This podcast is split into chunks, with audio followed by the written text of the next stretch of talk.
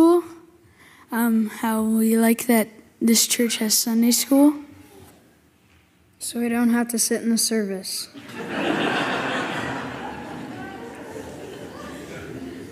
And uh, my favorite part is hanging out with friends and doing verses with them and practicing uh, about the Bible.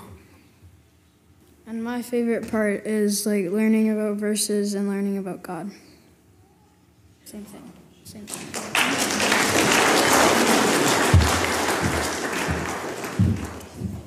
Good morning. When uh, Heather asked me to share about what's uh, children's ministry in my life, uh, I, I, was surprised this week as I reviewed uh, and, and, re- and reflected on the past. And uh, yeah, I, am sorry. Um, this church is amazing uh, at what they do. Um, and when I look back at the, the friendships that I fostered, I think some of those friendships, my best friends to this day, I don't think it would happen without children's ministry here. Um, and so uh, that, uh, I think, alone, it, it's formed me in my faith journey. Um, and having those friends in my life now as an adult um, is, is huge. Um, and, and, now, as an adult with my own family, I, uh, I can look back and I can look at, at these leaders that spent, sorry, uh, they spent countless hours. Um, well, they had a family at home of their own. Um, that they took time away from their family to pour into my life. Um, sorry. And so, my encouragement to you guys is, is uh, despite the chaos at home, uh, as, as Kyle Beckert always called it, the witching hour, or the suicide hour at home, uh, it's real. Um, that despite that, if you can spend some time and, and, uh, and just, just, just the time, uh, I think a lot of people are, are, are scared that they don't have the skills um, that they don't have the ability to, to disciple and pour into people's lives. And, uh, and, and, as children and as youth, uh, they just need your time. Uh, they need someone who they can recognize uh, that, uh, sorry, that when times are tough in life, they know they can phone someone. Um, and so, thank you to, to those people in my life. Um, some of them are here today that uh, yeah, that, that your, your, your impact is real and it will go on into my life, and, and I want to do that for the next generation. Um, and so, yeah, so thank you. Thank you, this church family.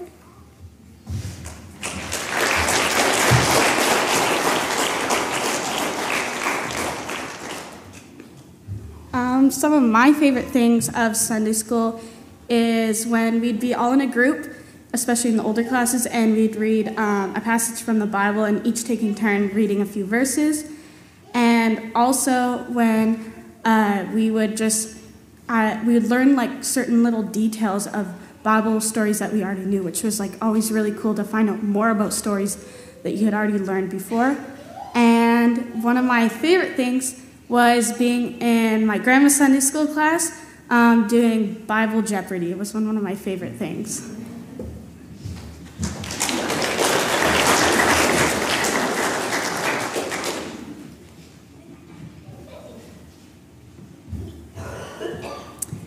Well, I don't know how to follow that because that was all wonderful. So thankful. Um, so I grew up in this church. Um, for those of you who don't know me, I'm Gwen Pauls.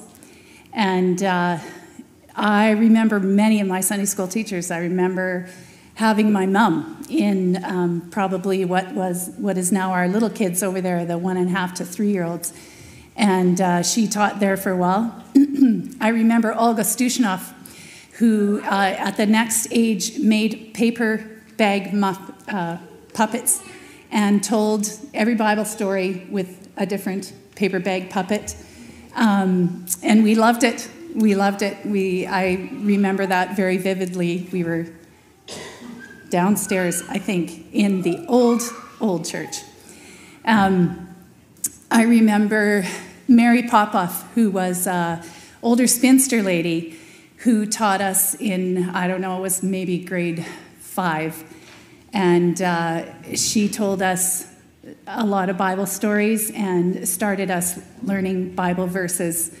Um, I remember very clearly doing that in her class. Then I had Eleanor Martins, who um, always encouraged us to learn Bible verses and to try to memorize them. And I was lousy at memorizing Bible verses. I still am.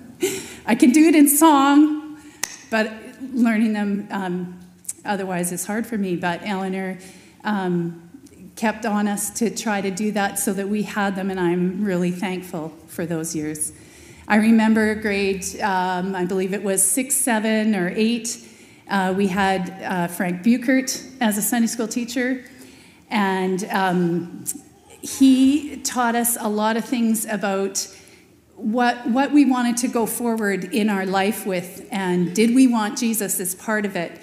And when we looked at uh, future boyfriends or girlfriends, we should really think about was Jesus a part of their life? Um, because really it was going to make it really hard on us uh, to live fully for Christ without a partner that did not feel the same way. And I remembered that all the way through. Um, it was very much imprinted on my heart, and I probably because he was vulnerable enough to tell us that when he got married, he was not a Christian, but his wife was.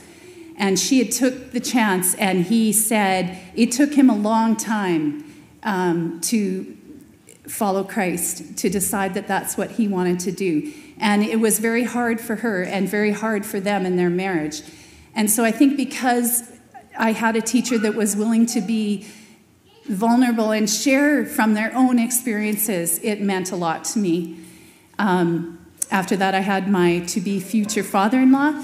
Uh, he taught us in youth. Um, he also was our volunteer youth um, pastor, I guess, at that time. And uh, so I remember learning a lot from him as well. But really, when I look back, one of the things that I know I learned from each one of them was that they loved me and they loved Jesus. And their desire was for us to learn more about God and to follow Him. Um, and I think that was super clear to me. Um, and so I'm super thankful um, for every one of those people who, like Devin said, had a big impact in our lives.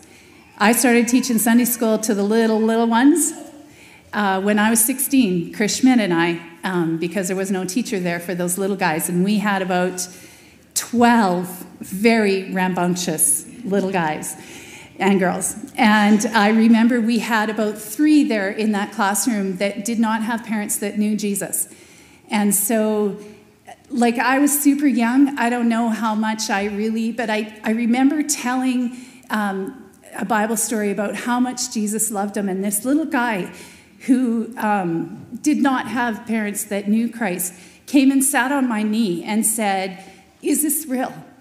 Does Jesus really love me? And he was like, Two, two. And I said, Yes, yes, it is. Jesus does really love you. Um, so, yeah, as Sunday school teachers, there's times when, you know, we might not want to give those kids a hug. We'd rather do something else. But there is so many times when there is just that moment that you know that they're looking to you to know more about Christ and they just want to know that they're loved. And that's why we're there. I didn't have any skills when I started to, I still feel very inadequate sometimes teaching kids. But we have to let God help us, and we just need to love those kids and to let them know that Jesus loves them. And so that's what we're here about. And that's what we want to do as a church. And so I thank you for those of you who have children that entrust them to us. And I thank you for all the kids in this church. You're so very important to us, and you're so very important to me. And uh, we just want to love you.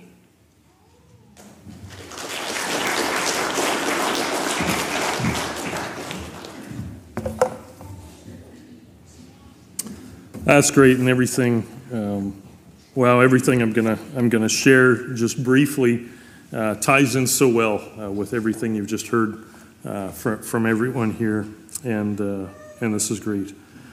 Uh, Lord, we thank you so much uh, for family beyond family, for this family that you create through Jesus Christ, and that um, we don't have to walk through life alone as, as families uh, in our own little houses, doing our own little thing. We can be part of something much bigger. And that bigger thing is you and, and your kingdom. And so, Lord, uh, thank you so much for how you have used uh, various ministries throughout the years here at Gospel Chapel to bring people to Jesus, to include them in the family, and then, Lord, to see them grow and thrive um, as well as followers of Jesus. So, Lord, uh, continue to do your good work. Uh, for that which you have started, you will complete, and we thank you for that. In Jesus' name, amen.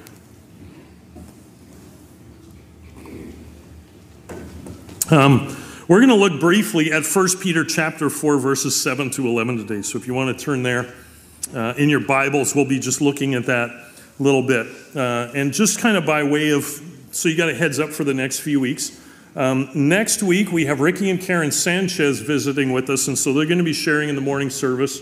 And I've kind of given them a fairly open uh, time frame there. And so um, they have just transitioned from being with Multiply with MB Mission uh, because now the Thailand church is its own um, conference in its own right. It's gone from being a church planting mission thing to kind of like we are here now in, in Canada, and this is a great thing. Uh, but Ricky and Karen really still feel called to the missions end of things, so they're transitioning to work with YWAM. Uh, so they're going to be uh, sharing with us about that.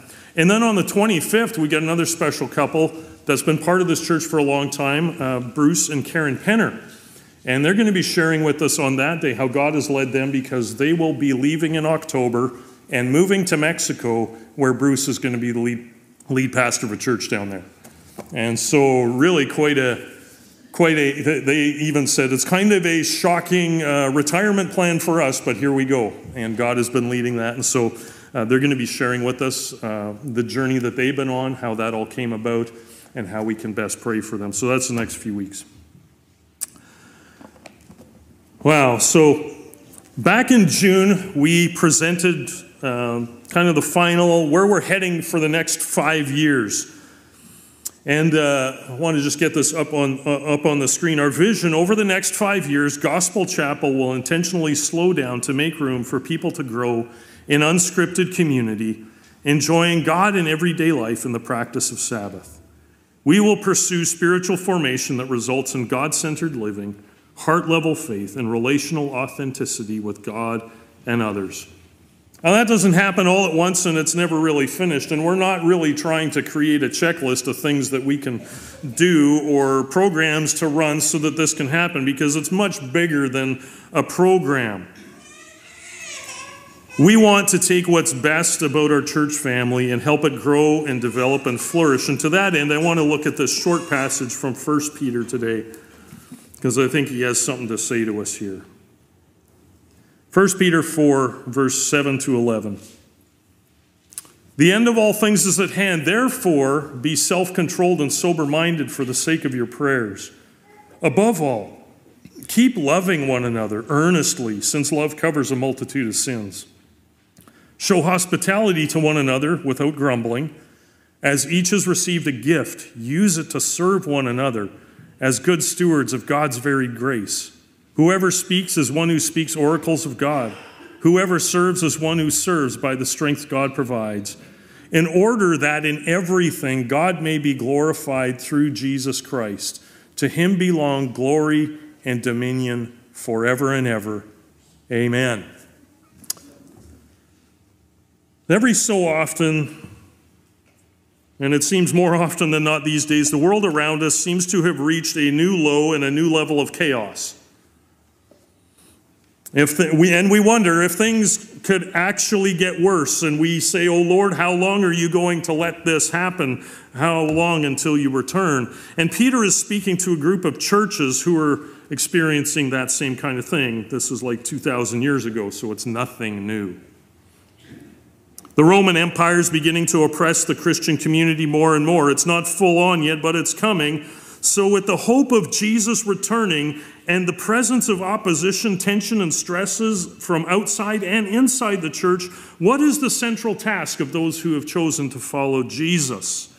How are we to live in a world that is increasingly hostile to the faith? Peter gives us some help here. First of all, don't freak out. Be sober minded and alert. Have a clear head. Keep calm. That's kind of what those words mean. For the sake of your prayers. So we are first called to pray. Peter's telling the church that our response to the situations around us needs to push us to prayer, to intercede, to seek God, to engage with God, to be in conversation with God, and to pursue His purposes. And so, our first call out of this passage is to be people of prayer, calm and clear headed. Are we being drawn to an intimate, passionate prayer life for the pain and the trauma of the world? Our first response should be intercession, not anger, but broken hearts. Broken hearts, not pointing fingers. Be calm, be clear headed, and pray. Second thing he says, above all, and, and circle that. He's basically saying, This is the most important thing I've got for you right now. That's what we heard through all these testimonies. Love one another earnestly. Love one another. Keep on loving one another. It's an ongoing thing. Above all, this is the key thing. It's the most important. 1 Corinthians 13, the greatest of these is love. Get this one thing, and everything else flows from it. Everything else is empowered by it, everything is motivated through it. Love. What's the enemy of love? Some would say hate, but I think it's actually indifference and apathy. It's the, I don't really care. The rest of the world can burn, I'm good. That's probably the most unloving thing we can be love.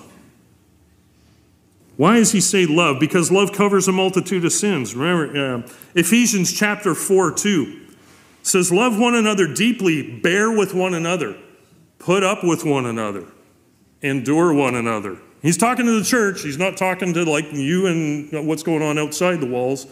But just within the church, put up with one another. Because, you know, here we are. We know that there's all sorts of differences. We're going to get on one another's nerves. A family free of conflict is suspicious. If everything's all good, then there's probably something up. But what is this love he calls us to? It's agape, agape love. There was a number of Greek words for love in the first century, and this was one that didn't get used a lot until the New Testament was written because it was like too much. Eros love was celebrated. Just go have sex, fly at her. That's our culture. Phileo love, yeah, love one another like brothers, that's great. Be, be family, like be tight, but, but Jesus over and over and the New Testament constantly uses this word agape love. And basically, this kind of love says, I lay aside my agenda for the good of yours. It is a cross shaped love. It is a love that says, I will die for your salvation. Greater love has no one than this, that a man lay down his life for his friends. In this, God showed his love for us, that while we were still sinners, Christ died for us. As, I, as the Father has loved me, Jesus said, I have loved you, my disciples, therefore love one another. In the same way that I have loved you, love one another. So we have a model for the kind of love that we are called to, and it's the love of Christ. It's a cross shaped love. Keep on pursuing the good and the blessing of others, regardless of your own agenda. It's a cross shaped love. Keep pursuing that. So, first of all, don't freak out, keep calm, pray. Second, love each other earnestly and deeply because love covers a multitude of sins. Because we're all going to get on, this isn't like an atonement thing. This is just, we're going to mess each other, we're going to rub each other the wrong way from time to time. But if we have this deep sense of love where, I, where I'm ready to accept you for who you are and all the stuff you bring to the family, then you can accept me for all the stuff I'm going to bring to the family because we're all going to bring stuff. Keep loving each other deeply, earnestly. Third, show hospitality to one another without grumbling. Now, remember what the context of all this is Jesus is coming again. Have somebody over for lunch. What? like Peter, like, like Jesus is coming again. Things are getting bad. Yeah, just have somebody over for lunch. How's that supposed to help? Why does, and why does Peter have to include the qualifier? Show hospitality without grumbling. You know, I, I, have been hearing recently that, um, you know, before the whole pandemic thing, if you invited people over to your house and they had to cancel, you were disappointed. Now, most people, you invite people over and they have to cancel and you're relieved. And this is actually a trauma response. Our culture has been through something traumatic. And the trauma response is I'm just going to shell up and hide away.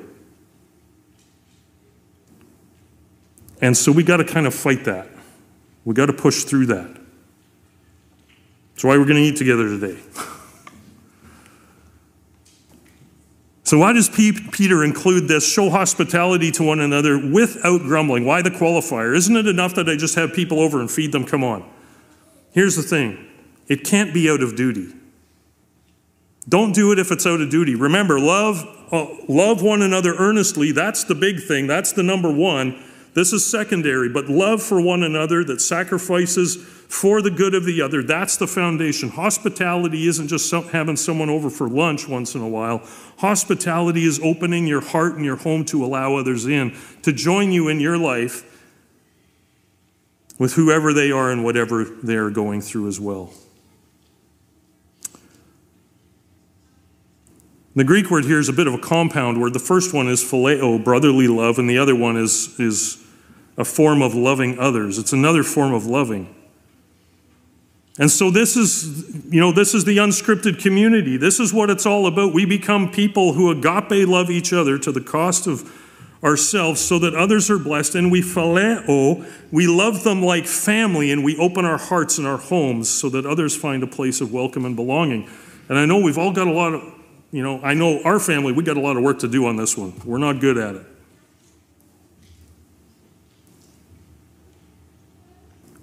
But this is what we're called to. Because Jesus is coming again, because the end of all things is near. Again, this is 2,000 years ago, so how much closer are we? Love one another deeply. Show hospitality without grumbling. Again, duty is the enemy of love, and if you're just going to have people over and or serve on Sunday school or brigade or Awana because you feel you have to, you might want to consider instead taking a break and going through freedom session first. Get free. Love Jesus deeply first, and then you'll be able to love others. Because if it's not out of love for Jesus and people that he's bringing into our lives, even if they smell funny, we got to check ourselves. You know, at the, at the end of John's gospel, Jesus and Peter are having a conversation after breakfast, and Jesus has one question for Peter, and it's Do you love me? Then feed my sheep. And three times he asks this question. And so, out of that, here's a simple thing to think about serving others is a result of loving Jesus. That has to be its source. Do you love me? Then feed my lambs, feed my sheep. And remember, sometimes sheep are ornery and they don't want to do what you want them to do, and maybe they'll bite. Feed my sheep, take care of my flock. Do this because you love me. So don't freak out. Keep calm, keep clear headed, and be in prayer. We're called to pray. We're called to love one another deeply, earnestly. We're called to show hospitality to one another without grumbling, just because we love being with people. And fourth, you've been gifted, therefore serve one another. Keep on serving one another. And he doesn't give us a list of gifts. I don't think any of them are exhaustive. The, the, the, the Holy Spirit of God gifts every believer to serve God's purposes and to serve the church. He gives us two broad categories here speaking and, and serving, but it's the same emphasis, the same core. God has gifted you for his purposes, so live and speak and serve in reverence. And the speaking doesn't mean speaking on a stage on a Sunday morning, that, and that's it. It means whenever you talk.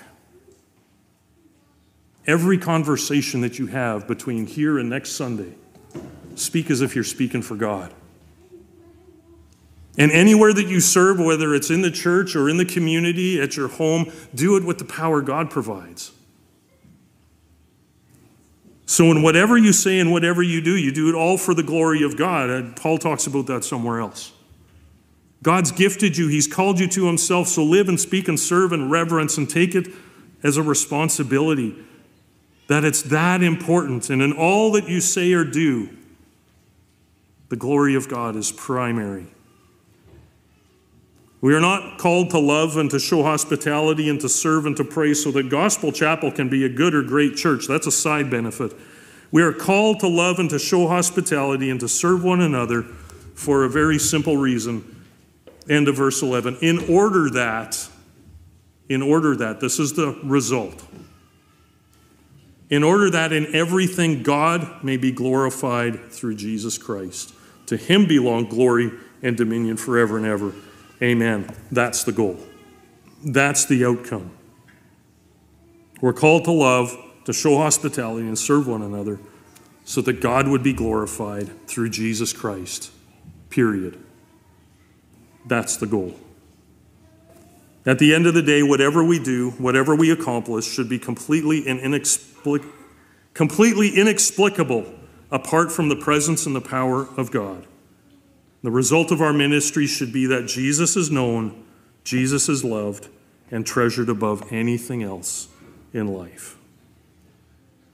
Because the end of all things is at hand, this is what we're called to do. So, so I know because we've been through a lot in the last number of years, and, and I mean, you can go back generations when People thought life couldn't get any harder, it couldn't get much worse. Jesus has to come back soon. We're not called to, you know, freak out. Here's what we're called to do pray. We're called to love. We're called to hospitality. And we're called to serve. So that in all things God may be glorified through Jesus Christ. Let's pray. Lord, thank you for the clarity of your word and that it gives us a place to stand in a world that is always shifting and changing. That when we build our lives on you, we build our lives on the rock. All other ground is sinking sand. And so, Lord, whatever is going on in our world, help us to come back to this simple reality that we are called to pray. We are called to love. We are called to be hospitable, and we are called to serve. And first of all, that's within the family of God. And then you call us to live that out in everyday life. And so, Lord, thank you for this church family as we live and we pray together and we love one another and we share meals together and we just share our lives with one another. And as we serve one another. May people see not Gospel Chapel, but God glorified. May people not just come to a building to go through a program, but may they meet the person of Jesus Christ. And may you be glorified in all that we say and all that we do because that's all that matters. In Jesus' name, amen. Let's stand for the benediction. And then I'll pray for lunch and a few directions there. Colossians chapter 3, 12 to 17. Put on then, as God's chosen ones, holy and beloved, compassionate hearts, kindness, humility, meekness, and patience, bearing with one another, and if one has a complaint against another, forgiving each other, as the Lord has forgiven you, so you also must forgive. And above all these, put on love which binds everything together in perfect harmony, and let the peace of Christ rule in your hearts, to which indeed you are called in one body, and be thankful. Let the word of Christ dwell in you richly, teaching and admonishing one another in all wisdom, singing psalms, hymns, and spiritual th- songs with thankfulness in your hearts to God. And whatever you do, in word or deed, do everything in the name of the Lord Jesus, giving thanks to God the Father through him. Amen. Lord, we thank you for this morning together. And Lord, that as we go to eat together now, may you just fill our hearts with joy as we connect with one another. Bless this food that we're about to receive. Thank you for providing for us. Thank you that we live in a land of abundance. Lord, we pray that you would uh, just be present in our conversation uh, as we sit around table together and eat together. Lord, thank you for this morning. Go with us in this week. And Lord, as we look forward to what you're going to do, Lord, may you surprise us with an outpouring of your grace. May you work in us that which is according to your purpose. And may we see people come to know Jesus and to love Jesus more and more. For it is in his name we pray and for his glory. Amen.